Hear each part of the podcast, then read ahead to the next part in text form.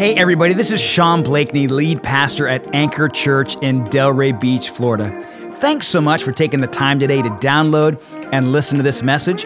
You know, as a church, our mission statement is to bring hope to the hopeless, and I really truly believe that today's message will speak hope into your life.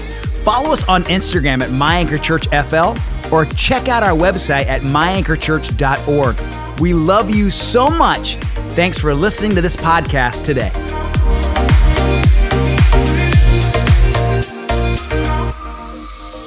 Hey, Anchor Church, happy Sunday. Pastor Sean here, and I hope you're having a great week. We're wrapping up our series today called Stronger. And I just want to say for the record, uh, Zeke will never do the intros ever again because he is way buff. He, you're too buff, bro. You're too buff for me. I get up here after you and I look just weak, bro. I look, I look, I feel like I'm preaching like a real frail man, bro. You get up here like, I finished working out. I'm like, man, Zeke, you can't do this ever again. What are you doing? But man, we're, we're in the series called Stronger. That's why we had it. That's why we had Zeke up here, Stronger. And uh, we're finishing up the series today. And if you missed any part of the series, go back and watch it on our YouTube channel, Facebook. Make sure and subscribe to our YouTube channel. Share with a friend. But uh, this whole series came out of Teresa and I reading through the Gospel of, uh, of Acts. And uh, man, it's been such an incredible uh, time for us just to study the scripture and see the movement of the church. And what we noticed was this as the church was persecuted, what we saw was the church got stronger. In the midst of persecution, the church actually got stronger. Yeah. It's incredible. And uh, through all of this as a church, we've just noticed that through quarantine, pandemic, all the stuff that's happened, our church has got stronger. Yeah. And it's all because of Jesus. It's not because people go, What are you doing? Are you guys trying harder? No, we're just trusting in God more yeah. Yeah. because we know we can't do it. It's all because of Him. And this key verse that I've been using for this scripture, it's really when uh, you see Stephen was being stoned to death because he was sharing the gospel. Uh, Saul, who later becomes Paul, writes over half the New Testament, is killing Christians. Now you notice in the New Testament, he's winning people to the faith. He's the one giving the order for Stephen to be stoned, he's the one persecuting the Christians. And the Bible says that once Stephen was stoned, this persecution, this great persecution came over the church. And this is kind of our, our theme verse.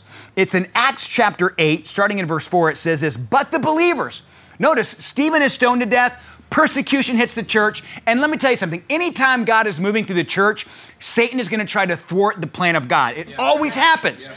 And, and all of a sudden, Stephen is stoned to death. There's this great persecution in the church. And the Bible says that the believers who were scattered preached the good news about Jesus everywhere they went. They were not going to let any persecution stop them from moving in the purpose of God. And I want to encourage you today we are the church. We're the body of Christ. Yeah. We're not going to allow a pandemic yes, or quarantine or whatever's happened, we're not going to let it stop us from being the church. Yeah. And I want to end the series today. I talked about you and I are stronger because of God's power, we're stronger because of God's presence. Last week I talked about how you and I are stronger because of God's purpose. And I want to end this series today talking about how you and I are stronger because of God's people. Wow. We're stronger because of each other. Yeah. If I fought every battle with Zeke, I'd win every battle. We're stronger because of the church.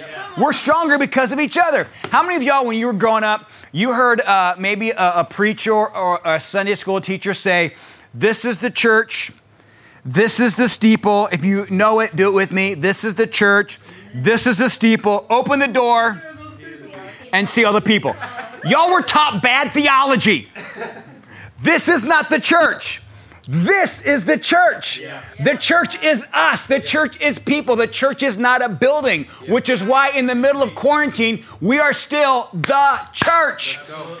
So many people are going, let's get back to church. No, let's be the church. Yeah. You can be the church right now in your house. You can be the church in your school. You can be the church in your workplace. We are the church. Church has not stopped. We're still moving forward. Anchor Church hasn't stopped moving. We're still growing. We're still going. Why? Because we're stronger because of God's people. Yeah. The Apostle Paul writes in the New Testament, Galatians chapter 6 Do not be misled. You cannot mock the justice of God. You will always harvest what you plant. Those who live only to satisfy their own sin nature will harvest decay and death from that sinful nature. Listen to this. But those who live to please the Spirit will harvest everlasting life from the Spirit. So let's not get tired of doing what is good. At just the right time, we will reap a harvest of blessing if we don't give up. Paul goes on to say this, therefore, yep. therefore, whenever you see the word therefore in Scripture, see what it's there for. What does Paul say? We're living by the Spirit. If you live for yourself, your life is decay. Yeah. But if you live for the Spirit, wherever you go, wherever we have the opportunity, we should do good to everyone, especially to those in the family of faith. John 13, 35. What did Jesus say? Your love for one another will prove to the world that you are my disciples. Yeah. Yes. You know, Gandhi said this if Christians would really live according to the teachings of Christ as found in the Bible, all of India would be Christians today. Mm. Wow. If you and I, as the church, just lived like the church and were unified and not divided, and just loved each other like Jesus loved his bride, the church, imagine how our world would look today. Yeah, so imagine what would happen if you and I, as the church, were in no judgment zone, we were in all grace zone. Yeah. Imagine if you and I, as the church, were an all love zone and not an all hate zone. Imagine what would it look like if you and I, as the church, were unified and loving and shared the gospel and shared love. You and I are the church and we're stronger because of God's people. Yep. You know, anytime I, I write a message, I think about three groups of people as I'm writing the message. I think about those who are sold out in their faith. And if you're joining us today and you're sold out in your faith, this message is for you. Because if you're sold out in your faith, take this message deeper and start some significant relationships in your life. Yes. The relationships you have right now that are superficial with people in the church, take them deeper with people in the church. Yeah. Don't settle for superficial, go deeper in the things of Christ. Yeah. The second group of people I always think about when I'm writing my message are those of us that are stumbling in our faith. Mm-hmm. This is where typically most of us are. You want to do what's right, but you find yourself always doing what's wrong. Can I get a witness? We're stumbling. Yeah. And, and, if you're stumbling today and you feel just like, I don't know if I even have any relationships, find some. Yeah. Yeah. Find some godly relationships. You know you've surrounded yourself with the wrong people, start surrounding yourself with the right people. And the third group of people I always think about when I write my message are the seekers. You've got the sold out, the stumbling and the seekers. There's those of you joining us today, you've never jumped on an anchor church service ever. You've never seen a church service. You've never heard a message. You've never seen a guy preaching fired up in a Hawaiian shirt before, and you're going, Who is this guy and what's he talking about? I want to say thank you. Yeah. yeah. Thank you today for being bold. Thanks for being courageous. Thanks for checking us out. And the reason why I wrote this message with you in mind today is because I want you to hear what the church should look like. Yeah. Yeah. Because there's so many churches today that are burning so many bridges in our community, in our world, in our country, because they're not living out the faith of Jesus. Yeah. They are judgmental. And many of you probably walked into a church and you've been judged, you've beat down, but that's not who Anchor Church is. Yeah. We're a church that loves. Yeah. We love unconditionally and we love you. And so if you're seeking today, going, what church should I be a part of? this one. Yep. Yeah. This is the church for you yeah. because we're stronger because of God's people. We're stronger because we have God. We're stronger because we have each other. Listen, the church is not an institution, the church is a family. Yeah, absolutely. An institution is a place you go when you want something serviced.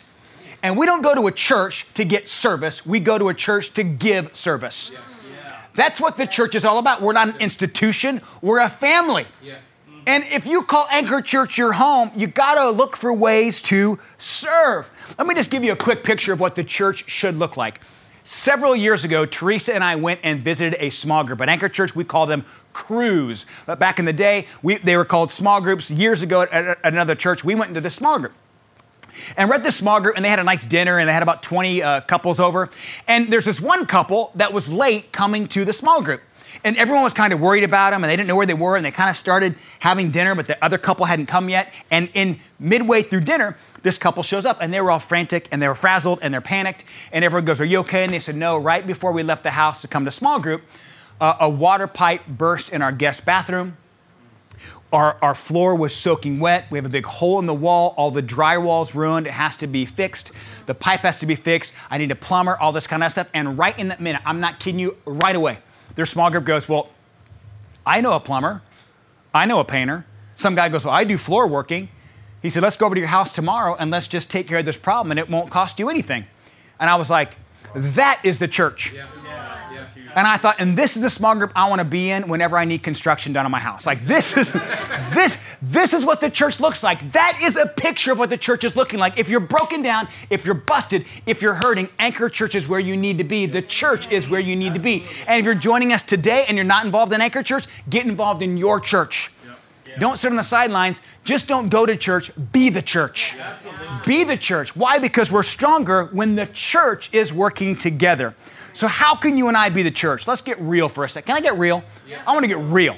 I want, I want to get I want to get up in your face for a couple minutes because if you and I are the church, and they're going to know we're Christians by our love.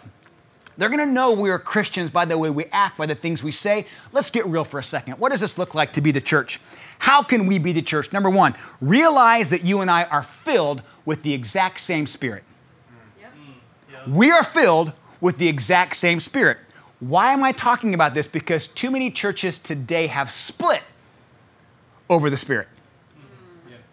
Well, they don't speak in tongues and they don't prophesy and they don't heal, so they must be different. No, there's one Spirit. Yeah. One Holy Spirit. People come to us and say, Anchor Church, are you a church that speaks in tongues? Do you believe in all the gifts? Do you know what? Whatever the Holy Spirit has to offer, we as a church, we want it. Yep. Yep. Do you know, we don't use speaking in tongues on a, a, weekend experience because, not because we don't believe in it, but because we want our weekend worship experience to be a place where it's easy for people to find God and hard to forget God.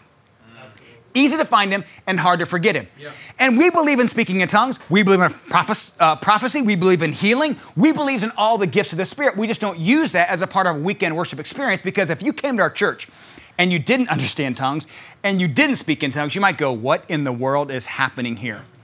And it would turn off those that need to hear the gospel. And we believe in all the gifts. And so we as a church say that's not going to divide us. That's going to unify us. Why? Yeah. Because we all believe in the gifts of the Spirit, but we have one Spirit. Yeah. And other churches I know have split over that topic right there. Yeah. But we as a church, we won't split about that. Why? We're going to realize we have the exact same Spirit, one Spirit. Some people go, Well, I have a little bit of the Holy Spirit. What do you mean? You either have the Holy Spirit or you don't. Yeah. It's almost like somebody saying, I'm a little bit pregnant. Are you pregnant? Uh, a little bit. No, you're either pregnant or you're not. You either have the Holy Spirit or you don't. And when you give your heart to Jesus Christ, you have the Holy Spirit.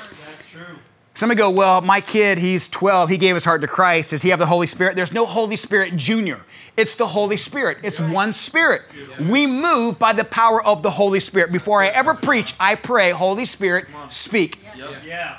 There's nothing I love more than I say something and the Holy Spirit speaks, and I go, that was not what I had planned on my notes.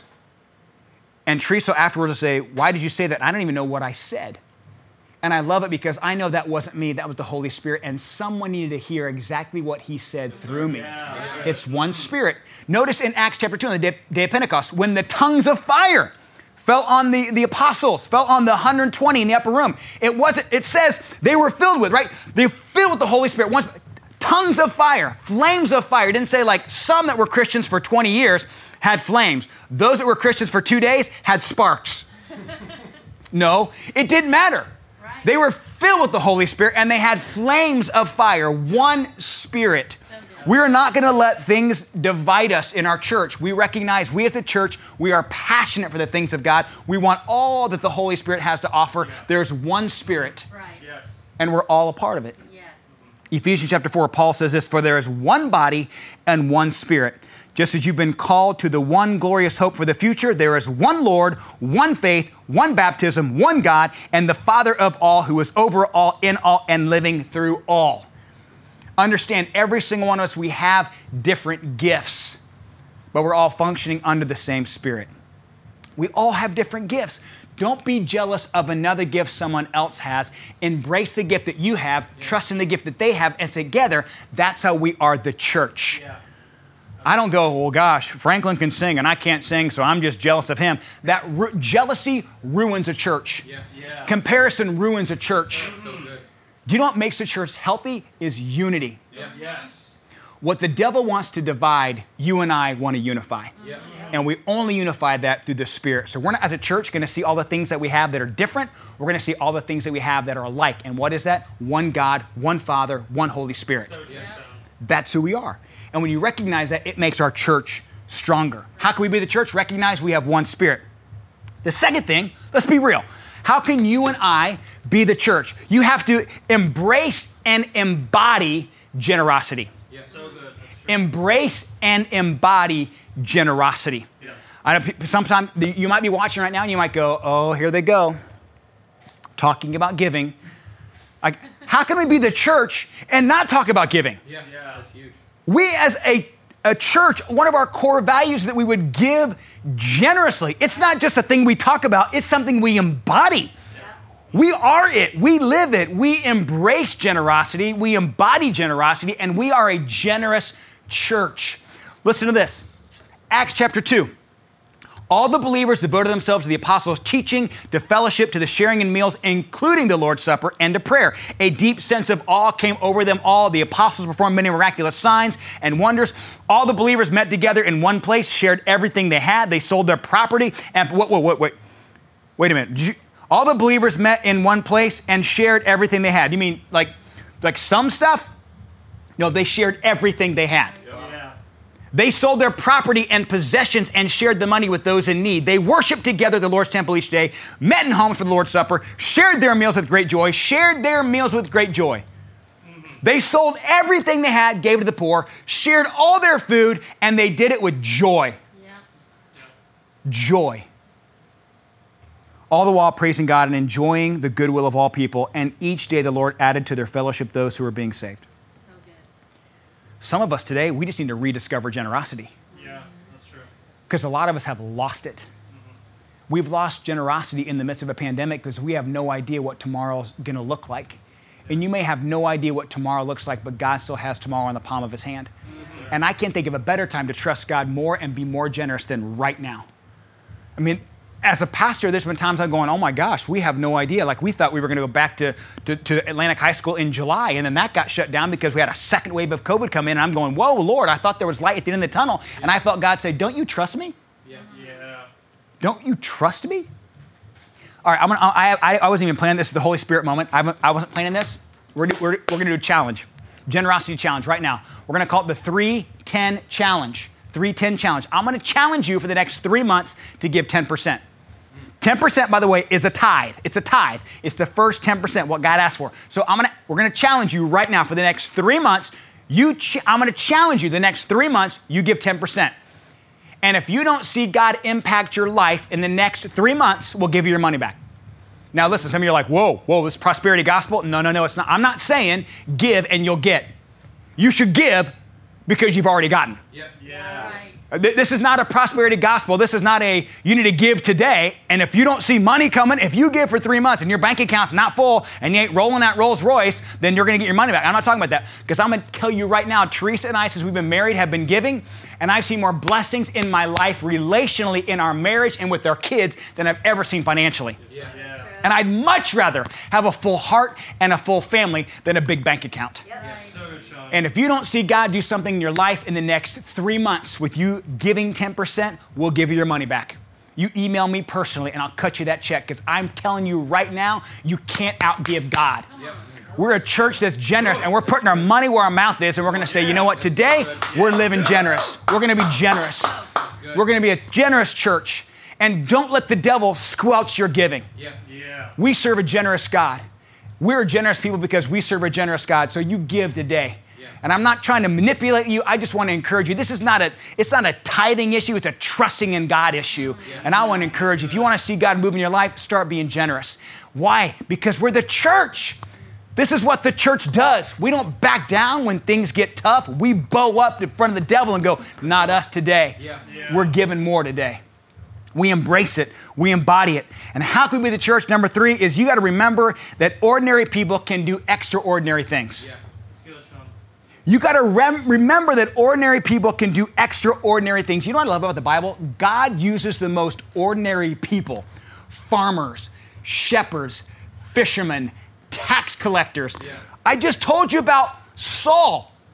who later becomes Paul. He's killing Christians, and God uses him yeah. to move the gospel forward. Yeah, if the Apostle Paul, who's a murderer of Christians, is now on board with the faith and working in Jesus Christ, there's hope for me. Amen. I mean, if, if he can use a murderer, he can use me. I mean, come on. Yeah. Peter, Peter, what an unbelievable guy. He's a fisherman and he's fishing on the bank, on the shore, and Jesus says, Throw down your nets. Come follow me, I'll make you fishers of men. He's a fisherman. Yeah. After Jesus died, he runs and hides. And Jesus appears to him again. He goes, Hey, listen, I'm gonna tell you something right now, buddy. I got plans for you. Yeah. Mm-hmm. You might have turned your back on me, but I never turn my back on you. And listen to this. If you look in Acts chapter 4, the Apostle Peter, right? He, he actually heals this lame man gets thrown in front of the courtroom, starts preaching. Number one, he healed a lame man. He says, Stand up. The guy stands up. Where does that power come from? He's just an ordinary guy. Well, the Bible says he starts preaching. Acts chapter 4, the members of the council were amazed when they saw the boldness of Peter and John, for they could see that they were ordinary men with no special training in the scriptures. Yeah. Ordinary men. The Bible goes on to say in Acts chapter 5, you know, Peter was so filled with the power and presence of God that people were trying to get in his shadow to be healed. Wow. Could you imagine? So much power. Who is this guy? He's a fisherman. Right. But he'd just been with Jesus. So yeah. Jesus uses ordinary people like you and me to accomplish extraordinary things. And so if you're watching today and you're going, I'm just an ordinary person, good news hmm. because he's in the ordinary business of taking ordinary and making it extraordinary. Yeah. Yeah. And you might say, God, I got nothing except, I have nothing except, I have nothing except. You give your God except, and he makes it exceptional. Yep. So you just give God what you have. Yeah. We're an ordinary church that just say we're going to be faithful to an amazing God and He's doing extraordinary things. We had no idea when COVID hit what we would do. We had no video, we, we had a video team, we didn't have an online worship, we had nothing. Yeah. And God goes, You watch what I do. Yeah. You just give me your ordinary. God loves using ordinary people. You know why? I don't think God likes using superstars because superstars would think it's them. Yeah. If you accomplish something great and you were a superstar, you would think it's all you. I think God likes using the weak and the ordinary to do accomplish to accomplish something amazing so that you and I would know it's not us. Yeah. Mm-hmm. That's the church. That is the church. How can we be the church? Last, motivate and meet always.